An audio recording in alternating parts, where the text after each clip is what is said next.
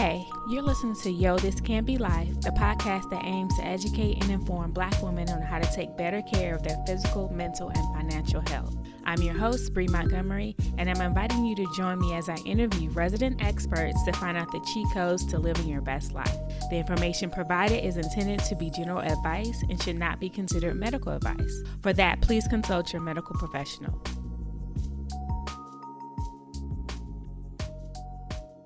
This week's episode is all about fibroids, which you probably are aware of as a huge problem for Black women. Today in the guest chair, we have Dr. Tiffany Woodus, who has over 10 years of experience in healthcare.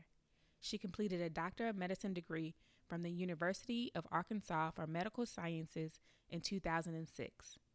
Subsequently, she completed an internship and residency in obstetrics and gynecology from the University of Texas Southwestern Medical Center, Parkland Health and Hospital System in 2010. She is board certified by the American Board of Obstetrics and Gynecology. After completing training, Dr. Wood Woodus continued at UTSW as an assistant professor in obstetrics and gynecology, where she participated on various residency and policy development committees. Dr. Woodus also was a recipient of numerous PAC awards while at UTSW. This recognition is given to individuals who have demonstrated the highest level of care and service to patients. While following her tenure at UTSW, Dr. Woodus served as an OB hospitalist at Baylor Scott and White Frisco Medical Center, where she currently remains on staff. And with that, I would like to formally welcome you to the show, Dr. Woodus. Go ahead and introduce yourself. Sure. Thank you so much for having me. It's an honor to be a part of this podcast. Again, my name is Dr. Tiffany Woodus. I'm an OB-GYN physician. I've been practicing for 14 years. I currently have a practice that I'm starting in Cedar Hill, Texas that's slated to open in October. We're a comprehensive women's healthcare practice. We have committed ourselves to providing all women with the rights, respect, and resources necessary to thrive in all aspects of their healthcare. And we are 100% committed to ending disparities in women's healthcare. So I'm super excited about being a part of the podcast today to discuss fibroids, which is a very important issue in our community it amazes me how common they are in the African American community. But for those of us who are not really aware, what are fibroids exactly? Sure. Fibroids are an overgrowth of tissue from the muscle layer of the uterus. So, literally, they are um, a tumor um, that grows from the muscle layer of the uterus. And they are the most common solid, benign, or non cancerous tumor um, located in uh, the pelvis of women. They affect about 30% of women, so that's one in three. And then for African American women, uh, they are three times more common to affect our community. Um, they can be large, medium, small. You can have one single fibroid or you can have multiple fibroids. You can have fibroids that start in the muscle layer of the uterus and stay there. Uh, you can have fibroids that start in that muscle layer and protrude to the outside of the uterus. You can have the exact opposite fibroids that start in the muscle layer and protrude to the inside. You can have fibroids that are what we call pedunculated or on a stalk, almost like a tree. Uh, you can have fibroids that are down near the cervix. So, anywhere you find muscle on the uterus, fibroids can be there. Oh, wow. Okay. I mm-hmm. didn't realize it was so many mm-hmm. different types. Mm-hmm. So, how do they form? Is there a specific thing that makes your uterus more prone to forming fibroids? That's a good question, and it's one that we are still investigating. Um, we know that they they're not necessarily considered to be genetic, as in we haven't identified a gene for example, like the BRCA gene, which mm-hmm. we know to be associated with breast and ovarian cancer and other types of cancer in women. So we haven't identified a specific gene, but we know that there is a genetic predisposition, if you will, okay. to women who develop fibroids. So they definitely run in families. So definitely, if women in your family have fibroids, you're at increased risk for that. We know that there are some hormonal influences um, that factor into women developing fibroids. We know that there could potentially be some environmental influences such as uh, stressors. Um, we know that there could be some dietary influences as well. It's one of those areas that's still wide open for research, and a lot needs to be done um, to answer that question. Okay, so you mentioned Mhm. outside structures, and I hear that a lot um, with a lot of things with African American women as well. So, do you think that the practice of whole body wellness or things that will relieve stress would actually help in at least um, slowing down fibroid growth? I think that we definitely need to pay attention and prioritize um, our stress and the putting into use good practices to manage and deal with that stress because we know that stress sets up a an inflammatory environment in our body and that inflammation can definitely set us up for various conditions. I don't know that we have any specific research that um, looks at a direct correlation, but we definitely know that inflammatory markers um, that can be influenced basically by stress or things in our environment can definitely influence conditions like the development or the growth of fibroids for sure. Right. And that's the Mhm, thing I hear a lot. It's not necessarily exact correlation, but mhm, the environment line up. So perhaps that's just maybe one little ingredient to the mix. Um, absolutely. so in that, um, talking about another ingredient to the mix, there's back and forth um, controversy on whether or not diet can affect or prevent these type of tumors. Mhm. What are your thoughts on the subject of nutrition based therapies for fibroids? Well, we definitely encourage you to optimize your health and well-being by trying to have a healthy, well-balanced diet, but we have not found a direct correlation between specific supplements um, and um, how they relate to the development or growth of fibroids. Um, but in general, um, going back to paying attention to things that decrease inflammation, um, such as certain dairy products sometimes can be associated with inflammation lack of uh, certain vitamins in your diet, like vitamin D, vitamin A, those things can increase your risk for inflammation. But there has been no specific correlation that directly says this aspect of your diet um, can affect fibroids. Okay.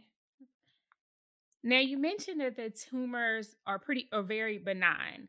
Mhm. So they're not necessarily problematic, is that right? That's exactly right. There are some women who have fibroids who have absolutely no symptoms whatsoever. They happen to be found incidentally, maybe at the time of a pelvic exam for another reason, maybe just a well woman's exam, or maybe a woman's having an ultrasound done for another reason, like a pregnancy ultrasound. So they can definitely be found incidentally and definitely be asymptomatic. On the other hand, you can have women that have a variety of symptoms with fibroids. You can have uh, normal periods, which we would define a normal period as bleeding that uh, occurs anywhere from 21 to 35 days with no more than seven days of bleeding and not excessive flow. You can have heavy bleeding while you're on your period. You can bleed in between your periods. You could bleed every single day of your life to the point where it's significant. You're anemic, needing blood Oh transfusion. So goodness. I know any flavor of bleeding you can imagine, you could see with fibroids. Um, you could also see what we call uh, pelvic pain or pressure symptoms, bulk symptoms. So, if you think about it, a fibroid is something extra in the pelvis, taking up space hmm where it should not be. And we forget about the other things that are surrounding the uterus. So, the bladder, smack on the front lower part of the uterus, Mm. the rectum is behind it. So, if you have a fibroid that's big enough to press on or affect these organs, you can see urinary or bowel problems you can have pain with intercourse. Um, the fibroids could be just pressing on your musculoskeletal system, so it could cause pelvic pain, it could cause leg pain, back pain, those sorts of things can be seen. If you have a fibroid that's taking up space in the cavity inside the uterus, you could see issues related to fertility, um, as, such as uh, recurrent miscarriage um, or even um, malpresentation where a baby is breached because the fibroid is in the way and the baby can't get head down for delivery. So there's a myriad of symptoms you can definitely see with fibroids. Okay, so with that said, if you suspect you have fibroids, would you then call your doctor to do a pelvic exam? Or how do you know between just, say, you know, strong PMS or a heavy Mhm, period mhm. to, to suspecting that you may have fibroids? Well, I would say if you feel that your period is not typical, so, um, going back to what we described as what we would consider a typical period, Mhm. if it is bothersome to you so really, we let you as the patient be the guide, so if it is affecting your, uh, ability to function, you know, if you are having such pain and discomfort that you can't go about your activities of daily living, it's preventing you from going to work or you're missing school, those sorts of things, um, it's not, uh the pain and discomfort is not controlled by typical over-the-counter medicines, typical interventions that you might try, like rest or hydrating yourself, um, warm baths, warm compresses compresses, those sorts of things, we would definitely consider that you have a discussion with your physician about it, so we talk about what your what your symptoms of concern are, uh, depending on how, um how that information is laid out, proceed with a pelvic exam, and then potentially go on to do further evaluations with things like ultrasounds to give us more information about what's going on. M'kay. Mhm. It's plenty of times that I've heard of people finding out about fibroids when they're really big, like the size of an orange or Mhm. a grapefruit or something like that. Typically is this because, um, pelvic exams are not done as often, or are they just, like, low in places? Because I'm trying to figure out how can one find them earlier, especially if they're that big to the point where they may be problematic in ways that you don't know about? O Mhm. or if you, you know, wouldn't necessarily assume fibroids, you know you're having issues, but not necessarily assume fibroid. Right. I think that if you are not going to your annual exams, um, with your OB-GYN and having, uh, a pelvic exam done every year and discussing your concerns with your physician, it could potentially be missed there. The also you also need to keep in mind that, uh, the pelvic exam is not 100%. Um, Mhm. it definitely ex de depends on, um, a person's body type. Uh, for example, if you have a tendency towards being heavier, the pelvic exam becomes less accurate. Um, if the woman is extremely uncomfortable during the pelvic exam, you also may not get a very good exam as well, so there are a couple of different factors that can definitely decrease the accuracy of the pelvic exam, so definitely it needs to be a combination of discussing your concerns with your physician, the exam, and then seeing from there if any other imaging modalities need to be done. And that brings me to another question of gynecological care. Mhm. There's been a shift to going to 2 and 3 years between Mm. exams. What are your thoughts on that? This is a good question that I get asked all the time. So, we still recommend a well woman's exam every year. What you're referring to is the Pap smear for cervical cancer screening. Mhm, so those recommendations have definitely changed. Um, so we now recommend that Pap smears start at the age of 21, Mhm. and depending on your health history, um, they can be done sometimes every 3 years or 5 years, depending on your health history and your risk factors for, um, precancerous or cancerous changes to the cervix. That's a good question. Okay, Mhm. yeah, thank you for Mhm. that, and I think a lot of times, at least I didn't get the feeling, and maybe I just wasn't paying attention enough. I don't think they Mhm. really separated the exam from the visit because Oh I've you mhm. know, a lot of times I heard annual until you Mhm. don't have to come every year, every 2 years, and then some sometimes I've even heard people say their insurance will save 3 years, but it's really the Pap smear part and not necessarily the Exactly. okay. Alright. Exactly. Breast and pelvic exam, we still recommend every year for sure, but the Right. Pap smear can vary depending on your history. Okay, okay, Mhm. that's good to know. Mhm. So with that, now some as I was saying, some people find out they have big tumors really late, and there's a recommendation for removal. Mhm. Are people, is it a size thing? Or like you said before, is it more of a how it impacts the body?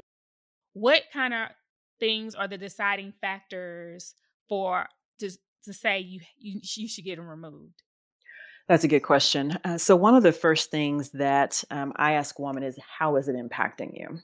Um, you know, if you are having normal periods, you're not anemic, you're not symptomatic, is this something that we can conservatively manage by monitoring? to see if you then go on at some point to develop symptoms and to make sure that your symptoms remain stable. So that's one of the first questions I ask. And it's a reasonable conversation and thing to consider is is expectant management reasonable? Um, which is just that. Can we monitor you for the development of symptoms and make sure that the pelvic exam remains the same? Beyond that, I think that we don't do a good enough job educating women about all of their options. Um, and a lot of times it has to do with uh, what are your childbearing desires because a lot of the options that have to do with the management of uterine fibroids depend upon whether or not a woman has had children yet or desires to have children in the future because some of these treatment options um, will not facilitate uh, pregnancies in the future for sure. Uh, so we definitely need to do a better job um, as patients being an advocate an advocate for our health to make sure that we have kind of the buffet of options and that we understand all of the risk and benefits of those options and how it, it can impact our fertility and our life goals.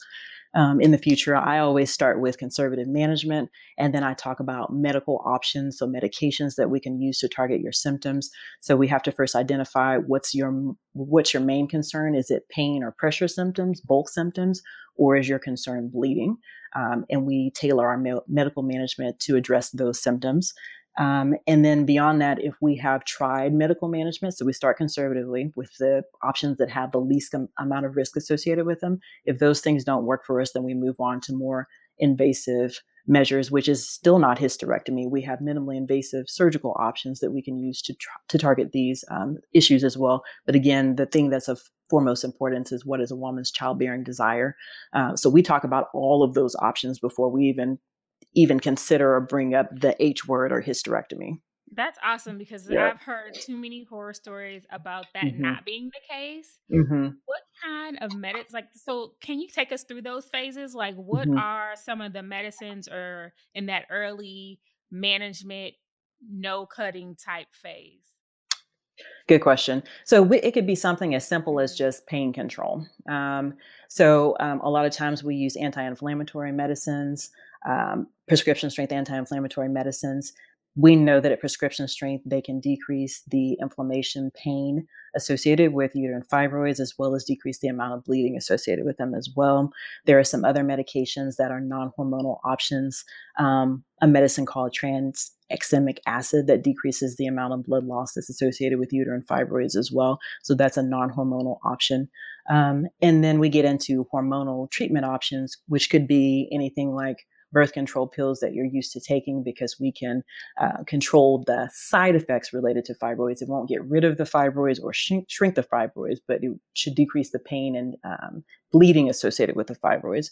Um, you could get into other forms of um, hormonal therapy using things like Depo-Provera, using progesterone IUDs or other hormonal medications to decrease the amount of blood loss associated with fibroids as well. So there are lots of options. It just depends on your specific um, situation, uh, your exam as well, and your desires.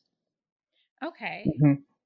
So that was the phase one. And I know I hear a lot of different things about the hormones. Mm-hmm. Is that is it true that estrogen levels are higher when you have fibroids? We definitely see um, a predisposition towards higher estrogen levels in the growth of uterine fibroids. That is true. Do mm-hmm. we do anything to try to figure out why that is? Is that maybe the you know the result of another issue there it can be but there are also phases in our lives when we are associated or uh, exposed okay. to higher estrogen levels as well for example, during pregnancy, we're exposed to higher estrogen levels. By the same token, in menopause, when our estrogen levels decline, you see a shrinkage of fibroids. They don't necessarily disappear, but because they're not being stimulated to grow by that estrogen hormone, you will see them shrink and become um, significantly less symptomatic or even asymptomatic in the menopausal period as well. So that's a really good question, a good point. Okay, all right. mm-hmm. Okay, so in phase 2 mm-hmm. where we're doing some things, you know, mm-hmm. way before the H word, can you take us through what those kind of options are? Sure. Uh, these are the minimally invasive surgical options, um, and they can include things like ablation procedures. So, for example, um, if a woman is having specifically heavy bleeding associated with her fibroids, uh, sometimes you can do just an endometrial ablation where you actually um, use electricity, electrocautery to destroy the inner lining of the uterus and decrease the amount of blood flow from that area. Now, again, this doesn't affect the fibroid themselves. The fibroid will still be there, but it decreases mm-hmm. the outcome of the fibroid, which is the heavy bleeding. Alternatively, there's a procedure called Acessa, which is another ablation procedure uh, where you actually can use um, um, the ablation to target, almost destroy the fibroid itself. Um, so you apply this energy to the fibroid itself, and, and, the tissue shrinks and regresses so that the fibroid becomes less symptomatic. But this has to do with, you know, a woman's again desire for childbearing. It has to do with um, your desire to preserve your uterus, and you are, you're going to need your uterus for later use. For example, if you're interested in having children. So for the Acessa mm-hmm. procedure, um, pregnancies have been reported post procedure there, but our numbers are still low and we're still learning about what that might look like in terms of any risk that might be associated with it. Alternatively, for the endometrial ablation, pregnancy is absolutely not recommended. It is contraindicated uh, because if you can imagine, you are you've just destroyed that layer of the uterus where a pregnancy implants. So you can imagine mm. that if a pregnancy should happen post procedure, it could be extremely, extremely risky and life threatening to both the mom and the baby. Um, wow. Okay. You can also um, look at radiological procedures like uterine artery embolization. So, this is a procedure where they actually map out where the uterine artery, they start with the femoral artery, follow it up to where the uterine artery um, is located, and place a substance in that uterine artery to block the blood flow through the uterine artery, which is the uterus's main blood supply. So it causes the tissue to shrink down and digress as well. Um, so that could be an option for some ladies. That's often one of the options that we recommend for women who have other medical problems who are not necessarily good surgical candidates because it could be risky to their health and well being. Um, and then alternatively, you have myomectomies, which is a surgical procedure where you physically remove the fibroid. And that could be done in a variety of different ways. Um, it can be done hysteroscopically, which is where you place um, a camera inside the uterus and you perform the surgery from the inside of the uterus. It could be done laparoscopically, so minimally invasively, um, where we use laparoscopic instruments to do the procedure, or it could be done through an open procedure like a C section incision. Um, and and thereby it preserves the uterus for a woman who's interested in later having children. Yeah, that's a lot. I know. no, it's great because I feel like a lot of women too who've even had one of these type of things did not know mm-hmm. that there were so many other options available and i feel like people mm-hmm. need to know all of the options to make their best decision and even tell me Absolutely. The pros and cons. Like, why would I choose that? Like, how you broke down, hey, if you're going to get pregnant in the future, this is not the one for you, versus if you do want to exactly. have a baby. Like, all of that information is needed because when you know more about what you're dealing with, you can make the best decision for you. And that's custom to you, but you have to know what the options are. So I appreciate the breakdown of everything. That's what I want because I need to, Absolutely. I'm the type of person that needs to know, especially with my body. You're cutting on you, you know, I mm-hmm. need to know exactly what's going on. Absolutely. I I try to give you the buffet of options and then tell you why I would or would not recommend Yes. each and every one of them so that you can make the best decision for you. You cannot make an informed decision if you do not have all of the information. Right. Yes. So Yeah. you're definitely the type hmm of doctor that I would need on my team. And I hope that more doctors go into that because I've heard some horror stories and it's just so unfortunate. It truly is. It truly is. Um, and you know, you have to really commit yourself to asking the hard questions. Um, you know, I have to say to people, I have to say to women who come to me and say, you know, Dr. Woodus, I'm interested in a myomectomy. I have to say to them, you know, please understand the risk associated with this. Right. Please understand that, you know, if I cut into the muscle wall of the uterus, there is a risk that it could bleed.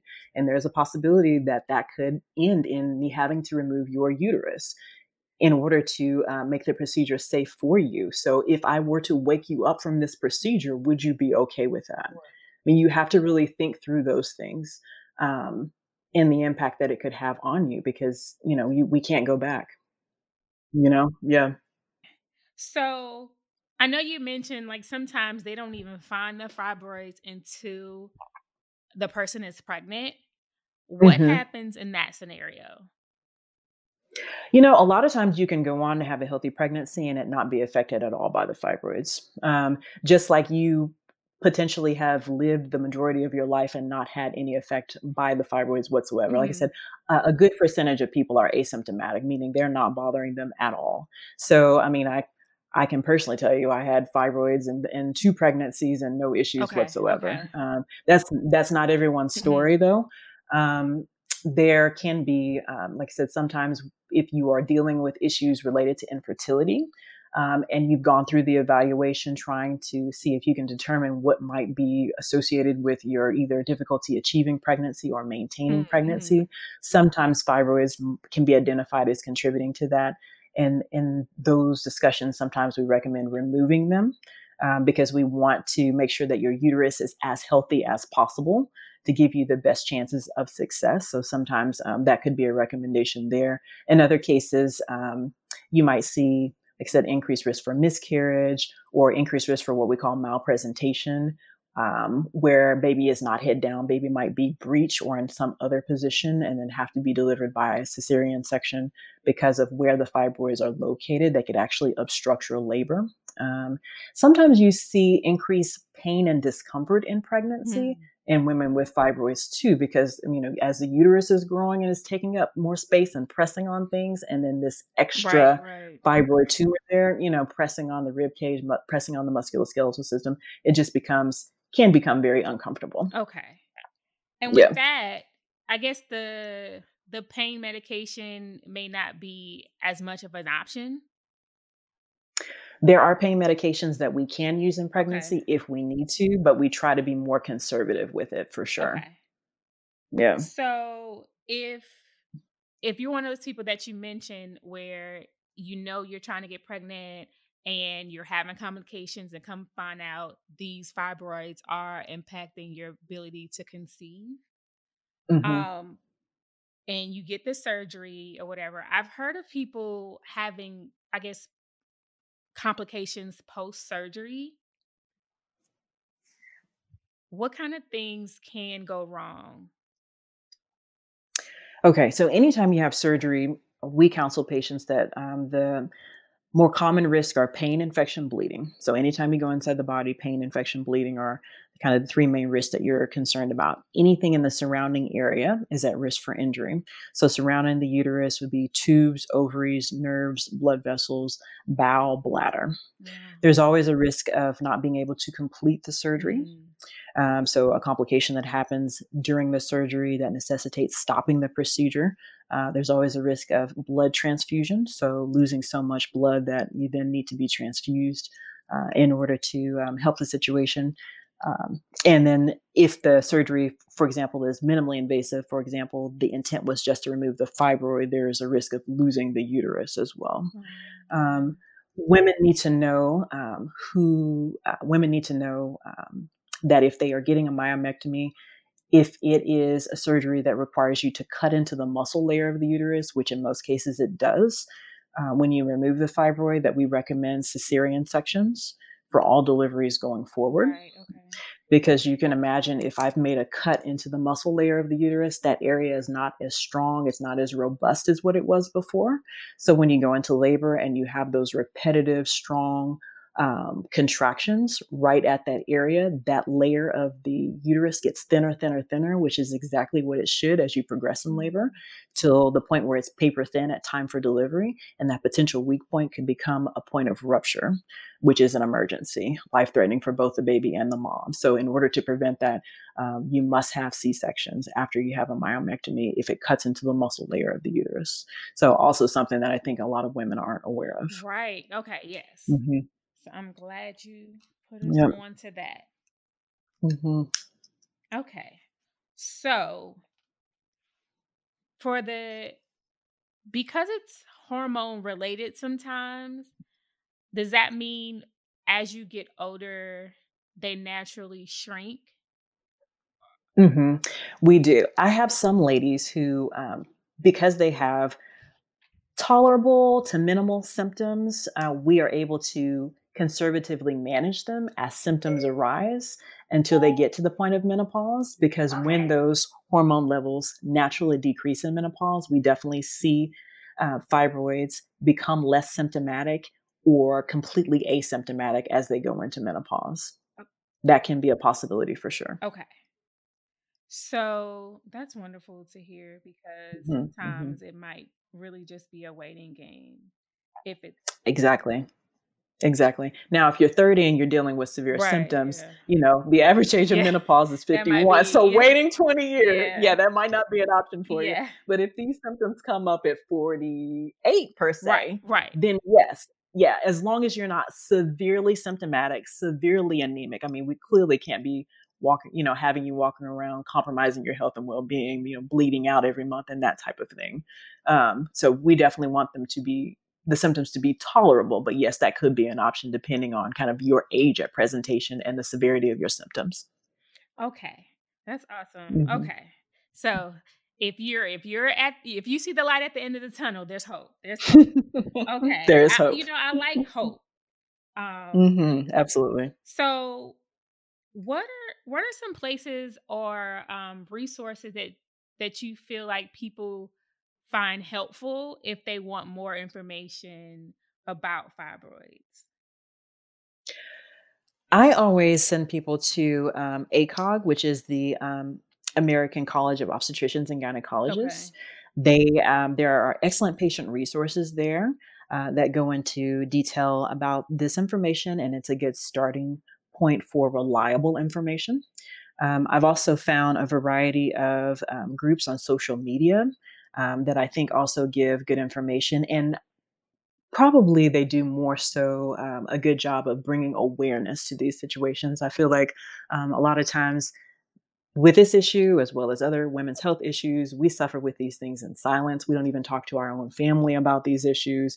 We just assume that what we're dealing with is normal, um, and we don't get the opportunity to even realize um, that perhaps what we're doing or what we're dealing with on a monthly basis is extreme um, and there can be a better way to live for sure so i think just the awareness that these groups bring um, is a good is a good thing Okay.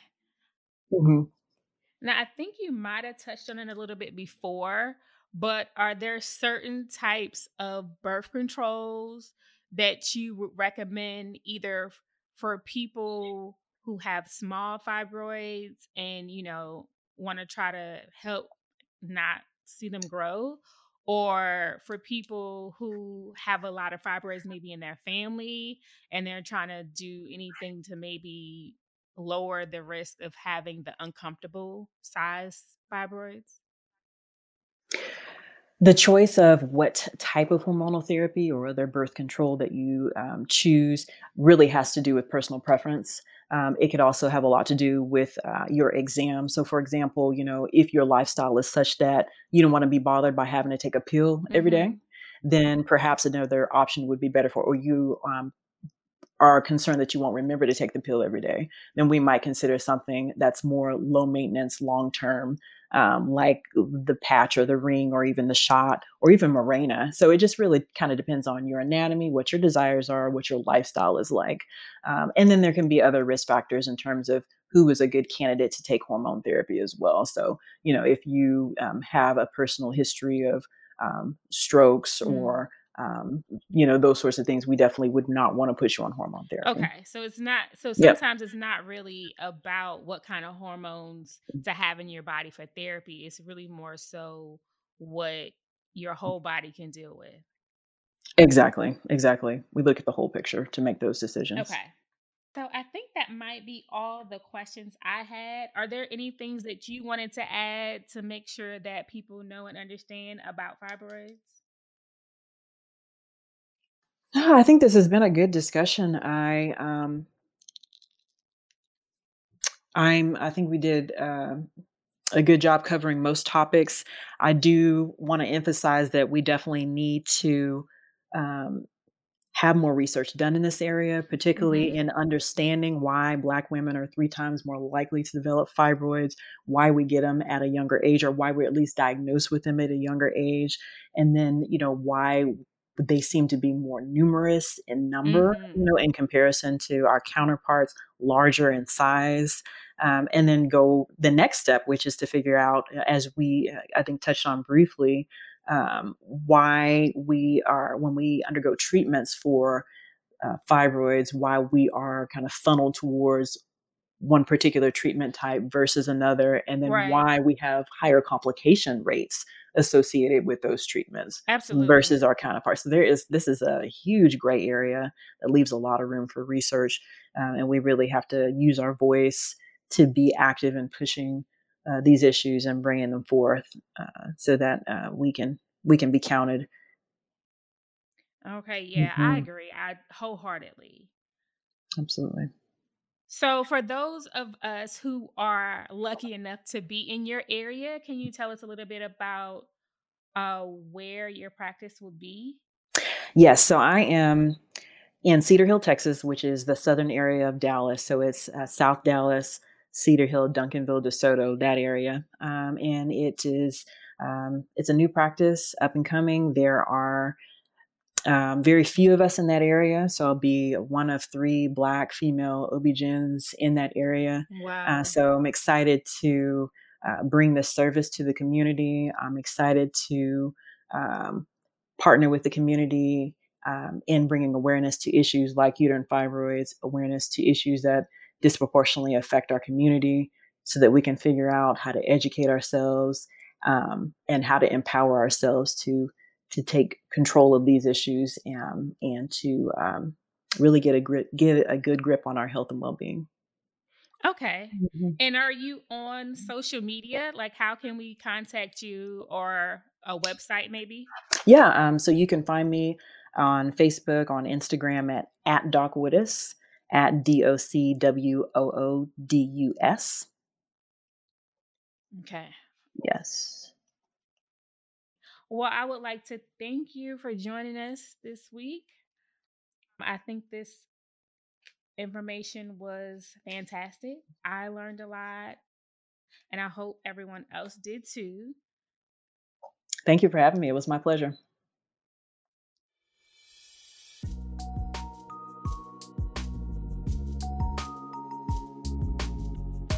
And there you have it.